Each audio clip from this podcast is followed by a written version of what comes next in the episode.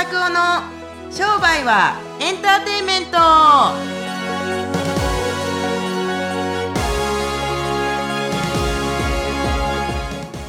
Welcome to 商売はエンターテインメント。はい、もうゴールデンウィーク突入しております。イエイイエイ。はい。増田さん。は。もうすぐだからつまりですよ。ごがつのついたちから元号が変わるんですよね。あ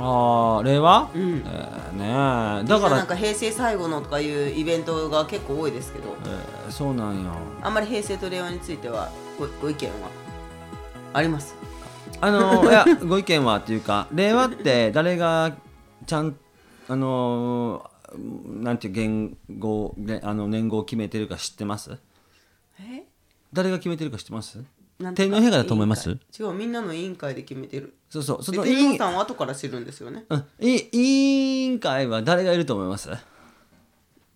林真理子さんもいたっていう話をなんか シーブイ に書いてあった。ああ、そうなんですよね。作家だったりとか、あの大学の教授だったりとか、一般の人たちが決めてるんですよね。そう、まあまあ著名人って言ったらそれまでですけれども、僕聞いたのははちにんで決めたって聞きましたよ。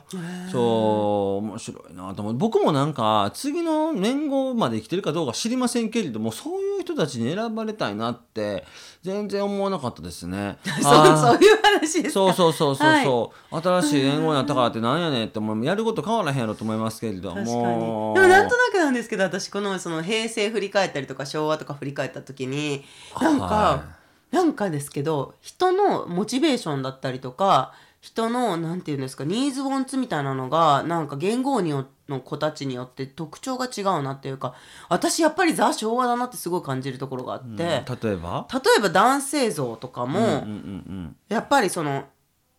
ちょっともうちょっと私たちよりももっと前の世代、例えばうんとこの前、うん安藤和さんの講演会行ったんですけど、はいはい、和さんは一応あの目掛けさんの子だったわけじゃないですか、犬飼剛さんの息子さんの、はい、でやっぱにばんめ の, あの奥さんっていうの子として生まれて、でもお母さんは絶対に犬飼家には迷惑かけないように生きてきたんですって。でもやっぱり小学校とか学習院行かれてていじめられたりしてて、でお嬢さんっていうか料亭のおかみされてた方だったからっていうのとか聞いて、はいはいはいはい、そういうの聞いてねとか、あと田中角栄のねあのー神楽坂の道を自分がおめかけさんの方にね行きたいから、うん、こっちの時間はあっち向きで夕方から以降はこっち向きにできるあの道を変えちゃうところとか、うん、いやなんか昭和の男のロマンだなって思っちゃうんですよ、うん、でもこれってすっごい昭和な考え方だなと思ってて、うん、多分今の若い女の子たちこんな風に思わないと思う、えー、そういうのがすごいやっぱり元号によって特徴的っていうか、女の子たちも平成の女の子ってもっと軽いって軽いっていうのかな、考えてはいるけど表現の仕方が違うっていうか、でやっぱ男女平等みたいなのがやっぱ両方働いて両方子育てするのが当たり前っていうなんか時代だなって平成ってもうちょっと、はいはいはいはい、だから令和になったらもっと変わってくるんじゃないかなと思ってて、ちょうど昭和ってろくじゅうよねんで終わってるんですけれども、だから昭和ろくじゅうよねんって言ったら僕ははっさいからきゅうさいになる時だったんですよね、うんうんうんうん、僕昭和ごじゅうごねん生まれだったんで、でもなんか平成って聞いたりするとなんかもうさらな感じしますけれども、平成もさんじゅういちねんあったんですよねこれで。で今から令和が始まっていったりとか、自分たちの息子娘たちが大人になっていくときはもう令和にじゅうねんとか令和さんじゅうねんとかなるんですかになると思いますけれども、すごいなと思いますよね。やっぱでも年号によってやっぱり生き方が違ってきますよね。分かりやすい区切りみたいな、なんかやっぱり平成の子って生徒さんにいます？いますいます。なんかどうですか、そのあのごじゅう代の人とかもいっぱいいらっしゃるじゃないですか。でやっぱりその平成の生徒さんと比べてこうあんま変わらない、やっぱり。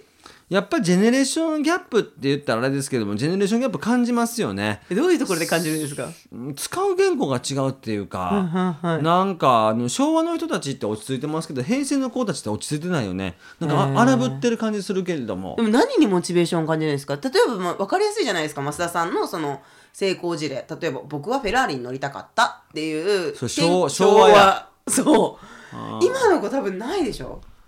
あのね、知ってることだったりとかどうとかあとかじゃないけれども、うーん、うんとね、お金に興味のない子たちが多すぎますよね。平成の子たちでお金よりも仲間って感じしますけれど、でも昭和の時ってお金の単位が全てだった気がしますけれども。確かに。じゃあ令和は何になっていくんですね。なんかコスモかもしれへんよ。コスモとか魂とか。あ、すごい楽しみと思って、すごいかっこいい年号だなと僕思ってるんですよ。令和ですよ。令ってあの令って命令の令、僕らの友達の令子ちゃんの令ですけれども、うん、はい、令ってどういう意味があるか知ってます？知らないです。慈しむだったりだったりとか、あの研ぎ澄まされたみたいな意味があるんですって、うんうんうんうん、そうで和むじゃないですか、はい、いやなんかもう最高のバランスの意向が生まれてくるんじゃないかなと思いますけれども、うんうんうん、そう研ぎ澄まされてあの和やかに和を慈しむみたいな感じ、最高のなんか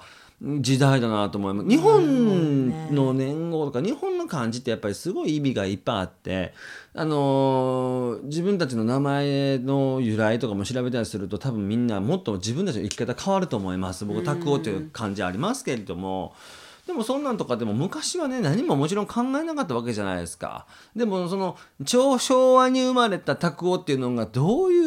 うこの時代にどういう貢献をできるかっていうことが自分たちで考えたりすると大体仕事とかのやり方も変わってくるし生き方も変わってくると思いますから、令和時代の子なんかっていうのはもうこれから時代作っていく子にしかならないんじゃないかなと思いますし、楽しみですよね。いやすごいよ。だって今さんじゅっさいの子とかでも結局平成生まれでしょう。そう、うん、だからすごい。だってえっとえっとはちじゅうきゅうやからせんきゅうひゃくはちじゅうきゅうねんから平成が始まってるんですよ、うんうんうん、そう今からにじゅうねん、えー、今からさんじゅうねんまえですよね、はいはい、しだからすごいこれからのさんじゅうねんとかはもっとすごいんじゃないのかなと、ね、もう松田さんも私もそうするともうななじゅう近いですけど、もうそうですね、どうなっちゃって令和令和30令和さんじゅうねんとかなったらもう僕らななじゅうまんえんとかですからね、はい、いやーすごいなと思ってし、考えどんな時代になってるか分からないです。この前糸電話の話されてましたけど、ね、はいはいはい、ね、何が生まれてるかなんかもう想像もつかない。いや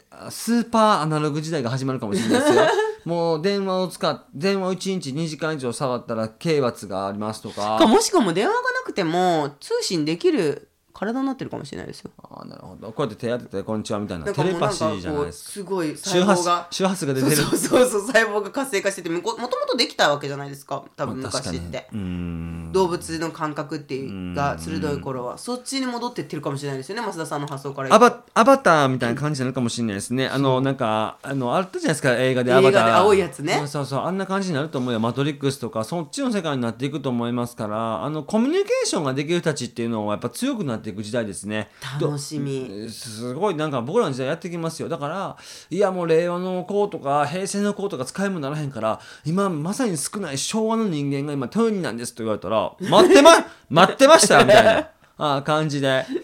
そうそうっていう感じで待ってましたって感じだかもしれないですけども、昭和とかでもだってろくじゅうねん約ろくじゅうねん続いてるわけですから、もう令和ろくじゅうねんとかなったら僕らひゃくまんえんですもんね。うわ平成始まった時とかでも、えー、小学校さん、よねんせいでしたけども、へーって感じしましたけど、令和始まる時が自分たちが成人になって、しかも自分たちの息子娘いるっていうところなんで、すごい時代は進んでるなとただただ思いますけれども、はい、でも変わったって何も変わらないですよ、生き方は。確かにね、基本的なところは変わらないかもしれないけど、やっぱりなんかなんとなくやっぱど何の教育を受けて生きているかっていうのも違うのかもしれないですね。うーん、何が一番社会の価値観で一番重きを置かれているかっていうところにやっぱ影響されているのかもしれないな。今の若い子たちとか頭むちゃくちゃいいですよ。いい、回転早い。いや本当に頭いい。あ、回転早い。マルチタスクだし、うん、できるできる。ちょっとなんか違いますよね。うーん、結構なんか賢いですよね。賢い、いろんなこと知ってる。勉強させてもらうこといっぱいあるもん。だからなんか紙の上で知ってることもいっぱいあるけれども、ネット上で知ってることとか、この前あの僕のところであの一緒に働いてくれてる 松, 松下さんっているんですけど、松下さんの甥っ子姪っ子ね、あのりょうちゃんももちゃんって言うんですけれども、ももちゃんにこの前ね、あのそのりなさんがね、携帯の柄画面が割れたらしいんですけれども、りな、うん、ちゃんこういうなんて割れてたりするとあの運が悪くなるんだよって、で直直すショップ知ってる？私紹介するねって言ってももちゃんに紹介されてそこ直しに行ったらしいですけれども、でさあのフィルム貼ってんのそれダメだよって言われて、コーティングってあるから普通だよみんなこれみんなやってるよってみたいなこと、ガラスコーティングやってるよみんなやってるよって言って普通だよって言ってそれ割れないからって言われたらしくって、知らんこといっぱいあるしさんで小学校でこんなこと知ってんねみたいな感じとかがびっくりですね、いっぱいあるから時代は進んどるぜよって感じですね。本当進んでます。すごいな、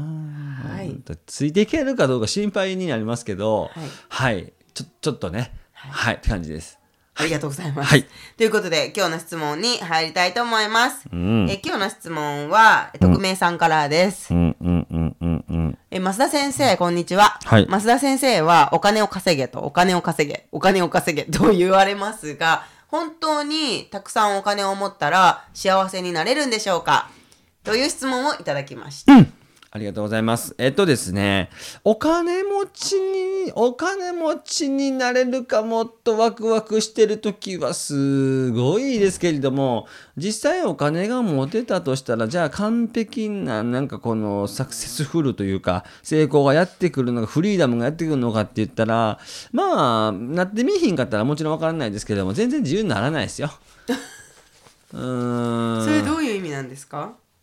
人って僕はないものねだりだと思いますから、基本的にあったらこんなこともできるしあんなこともできる、僕もちょっと生活できるぐらいのお金を持って思いますけれども、 あ, あんなこともできるこんなこともできる、例えば僕なんかフェラーリ買いましたとかはありますけれども、だからすごいそれで成功したのかって言われたらわからないですよね。で結局何が欲しいかって、僕そのワクワクする気持ちが欲しかったりとか自分の動機が欲しいだけなんですよ、うん、今自分が持っていない感情を感じたいっていう経験をしたいってことなので、何でもかんでも経験をしていったら成功していくんじゃないかなと思いますけれども、で、でよくあるそのお金っていうものを持ったりすると本当に成功するのかってなったら、そんなん成功って一つそのまあお金で何をするかなんじゃないかなと思いますけどね。僕例えば いち, いっちょうえんやったら何使いますかっていう時にこうやって答えるんですけども、世界中でお腹ペコペコの子たちに僕が食べて美味しかったしゃぶしゃぶキンタンを食べさせてあげたりだったりとか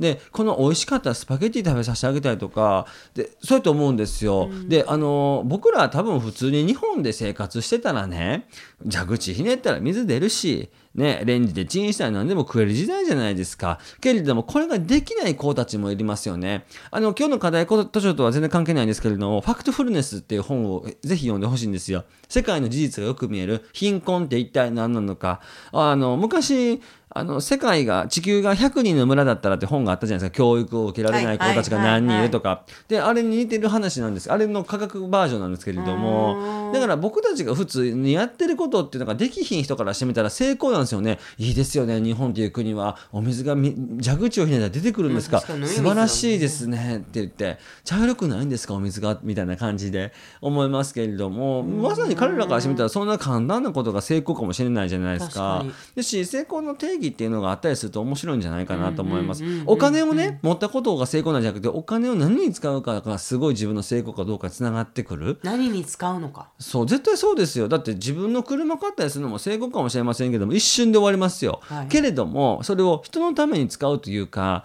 例えば世界中の人たちお腹ペコペコの子たちにとか勉強できひん子たちとか字読めへん子たちに字が読めるような教育を受けさせるとか、うん、ビル・ゲイツさんだったら今はワクチンを財団で作っておられますけど、メリンダ&ゲイツ財団を作っておられますけれども、はいはい、そこに自分たちの資産の きゅうじゅうきゅうパーセント を投入していってワクチンを作っていって、うん、死者が増え減っている、マラリアとかの死者が減っていってるっていう現状がありますから、うん、そういうふうにお金使っていったらまさになんか成功っていうのは人が望んでるものをこっちが代わりにやってあげるというか、う助けにして助けになっていくみたいなのが成功だったりすると最高の成功ですよね。本当そうですね、うん、だからお金僕たくさんあったりするとね、自分のためにももちろん使いたいし、例えば美味しいもの食べに行きたかったりとか、いいとこ住んでみたいとか、いい服着てみたいって僕やっぱ思いますよ、ビジネスマンなんで。けれどももしそればっかりだったらあんまり面白くないから、僕今商売の学校で最近ちょっとミッションを掲げたんですけれども、自分たちが経験した素晴らしいことを入ってくれる人たちにも同じ経験もしくはそれ以上の経験をさせることをミッションにしてたりすると、もっともっとやっぱ増やさないといけないって思ったんですよ、はい、売り上げが上がってどうなあのって話はあるんでしょうけれども、上がった時に自分たちのライフスタイルと同じようなものをこう経験をしていただいたら、あこんなもんなんだってよくわかる、うん、僕、まあ、ある人と出会って、えー、これがあったんですけれども、僕今まで海外に行ったことなんて水泳の合宿ぐらいしかなかったんですけども、今もいっかげつにいっかいアメリカ行ったりだったりとか、はい、いちねんに何回も何回も飛行機乗るようになったんですけれども、はい、昔そんな経験すると思ってなかったんですよ、じゅう代の時なんて、はい、で飛行機かドキドキするなと思うんですけども、別に今アメリカ行くの全然ドキドキしいひん、しいひんし、毎月毎月シンガポール行ってただけでもへーって思ってましたし大阪行くみたいな感じですね。うん、多分大阪行く大阪より楽かもしれないよね、うん、全然ネットつきますから、はい、やしそういう感じでなんかもう東京の方にバスで来てる時はなんか東京はすごいとこだな、おのぼりさんみたいになってましたから、バス乗ってた時代あるんですもんね。往復さんぜんはっぴゃくえんのバスがありましたから、ね、そうすごい狭い、事故しそうね、あのとこと思いますけど、そういうしかできなかったから、うん、ちょっと一丁自由席に乗りましょう。僕初めて京都から東京来た時のその新幹線の自由席のあのいちまんせんえんとかのまあ、あれ小玉で来ましたから多分いちまんジャストぐらいだったんですよ。けども忘れられないですね。こんな早く来れるんやっても時間かかるんですよ、小玉だから、うん、けれどもこんなか便利なんだって思ったですよね。今グリーン車乗るよりもその時の自由席で、しかも小玉に乗ってきた時の感動にはやっぱ勝てないですから、あ僕ちょっともしかして成功したかもと思いましたもん、うん、うん、そういう意味ではだから、ね、すごい素晴らしいライフスタイルで素晴らしいあの車に乗ったから成功っていうのもそれも一つの成功でしょうけれども、どれだけ人のために役に立ったっていうことが成功のこのなんか勲章になったりすると、なんかもっともっとせなんか幸福度が増えていくんだと思います。確かにあの自分のねやりたいことでやればいいんですよ。だから別にそれはお金がなくってもあっても僕はできると思います、うん、むしろなかった方がいいかも、逆に頭使うもんその時って、うんうん、そう、うん、もしこの世にお金っていうものがなかったりすると結局ここはもう世界には愛しかないと思いますよ。結構コミュニケーションとか愛しかないと思うから、よくちかさんもねコミュニケーション能力ってお話されますけれども、お金がある人たちって意外にコミュニケーション能力低いんですよ。お金で解決しようするから、例えばこれを例えば、例えばこのお水をあのお金で買ったら手に入るけれども、すいませんちょっとお水が飲みたいんですけれども小銭がなくて、もしよかったらあの変な話おごってほしいんですけどって言ってて、これを例えばバーテンの人たちとかと仲良くなって炭酸水いっぱい出てきたらコミュニケーション能力じゃないですか、はい、止めてもらうとか、うん、人の家に止めてもらうとかもそうですし、何か借りる時でもコミュニケーション能力だと思いますよね。やしそういう意味では僕お店行った時とかにやっぱ店員さんの名前、僕名前覚えるの得意じゃないですか、はい、あなんかああ何々さんって言うんですね、うん、あ堀田さんって言うんですね、あ長谷川さんって言うんですねとかって言うじゃないですか、はい、そういう時で覚えたりすると何々さんとかですると、すいませんこれちょっといただきたいですけどみたいな感じで、あ分かりましたって、その人が名前何で名前してるやろみたいな感じの顔してますけれども、その時にすいませんあの普段はこのに品なんですけれどもマサさんもしよかったらこれ特別に今回試供品で食べてくださいとかって、そういうことが起こったりするから、うん、あの一つコミュニケーション能力っていうのはあのお金を勝ってしまうんじゃないかなっていう時があると思いますけれども、そうですね本当にそうだと思う、やっぱ人ですから、うんうんうん、って思いますから、お金が儲かって人生が来ることもないし、お金がなくなって人生が来ることもないと思います、うん、だから手段として考えないとお金なんていうのはただの神ですから、はい、あんなもん感情なんかないですから、うん、ワクワクする人たちのところに入ってくるとかね、そんなこと関係ないんですよ。確かにホームレス芸人の話聞きましたもんね。うーんお金ないけどすごい豊かな生活して痛風になったとか言ってね、うーんだんだんで体重増えてっていう話を、ね、聞きに行きましたけれども、そういうことですよね。で関係ないですよ、お金がも持ってる持ってへんっていうのは本人たちの満足度だけで、それで豊かか豊かじゃないっていうのは周りが決めてくれるから、コミュニケーション能力が高いとか人に貢献できるとか、はい、信頼を持ってるとかっていう人たちの方がお金持ってるよりも勝っていきますよね。確かにうんはいということでした。いやーね深い話でしたけどもね。深い話でしたけど、はい、ぜひあのー、聞いていただいて参考にしていただければと思います。うん、はいはいわかりました、はい、お願いします。はい、ではいつもの最後の増田のおすすめ本コーナーです。はーい今日はですねコピーライティングの方をですね一丁、えー、お話ししていきたいなと思いますけど、このジョン・シュガーマンですねはい、えー、じゅうばい売れる人の文章術っていうのがありますけれども、これ読んだことあります？ジョン・シュガーマンないです。伝説のコピーライターですよ。聞いたことある名前は、あのー、佐藤の人だなってずっと思って、シュガーそうそうさ佐藤の人ですね、うん、あのー、これは僕はあのー、今これ新しく買い直しまして、昔の旧あの旧旧書というかあの前のハードカバーの方は、まあ、これ一回人にあげたからあれなんですけども、これはすごい面白いですね。あの事例がいっぱい載ってるし、どういう風に書けば界かっていうことを一発で分かる本なんで、今まさにブログ書いてる人たちだったりとか エスエヌエス で投稿する人たちにどういう風にタイトル決めていけばいいですかって人たちはこれを読んで、はい、事例をピックアップしていけばいいと思いますから。わかりました。めちゃくちゃ面白いです。めちゃくちゃいいです。めちゃくちゃいいんですね。そうコピーライティングしたかったらこの一冊だけで終わってしまうんじゃないかな。ジョー・シュガーマンのじゅうばい売れる文章術。わかりました。ジョセフ・シュガーマン。金森さんが金森さんがこの簡約されてるんですね。はい、はい、アドバタイジング・シークレット・オブ・ザ・ライティング・ワードって言ってあの広告の書く秘密ですよね。はい、はいっていう感じでぜひこれ面白いと思いますから、はい、なんか興味湧いてませんか？大丈夫ですか？か、はい、読みます。全米ナンバーワンセールスライターが教えるジョセフ・シュガーマン、はい、あじゅうばいの売るじゅうばい売る人の文章術そうという本です。はい、ぜひ皆さんも手に取ってみてください。お願いします。はい、今日はここまでになります。皆さんどんなゴールデンウィークをお過ごしでしょうか？いいですね。引き続きまだまだ続きますこのゴールデンウィーク、うん、あのゴールデンに楽しんでいただければと思います。あのちなみにシルバーウィークって言ってるんですか、うん、くがつですか？シルバー秋だった気がする。あじゅういちがつくがつどっちでしたっけ？わからないですね。今回は最大じゅうれんきゅうですから。そうなんですよ。はい、なんかどっか行きたいなと思いきやどこも混んでるからあんま動きたくもないしっていう感じで ね, そうですねちょっとプランを今ちょっと練り練りしてますけれども、はい、ぜひこれ車とかで移動の時に聞いてもらって。あいいですね。で、あの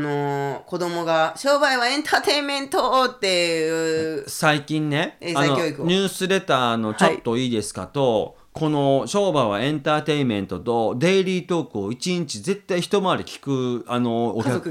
お, お客さんがいてはい、で車の中で子供さんとか送り迎えしてる時にこう聞くんですって。そうそうほんで皆さんが商売はエンターテインメントって言ってもつけさん言うじゃないですか。で子供たちが商売はエンターテインメントって後ろから言うんですって二人とも男の子と女の子が、はい、そう嬉しいそうあ来たエンターテインメントや言うてもちろん内容はね子供ですからこんなも完璧にわからないと思いますけれども、もうそういうなんかちょっとキャッチーな感じで子供でさえも言ってしまってるって感じなので。でも商売は辛いが本当にそこから小さい時から商売って楽しいんだって思って育ったら多分仕事がすごい楽しいって思うと思う。いいですね。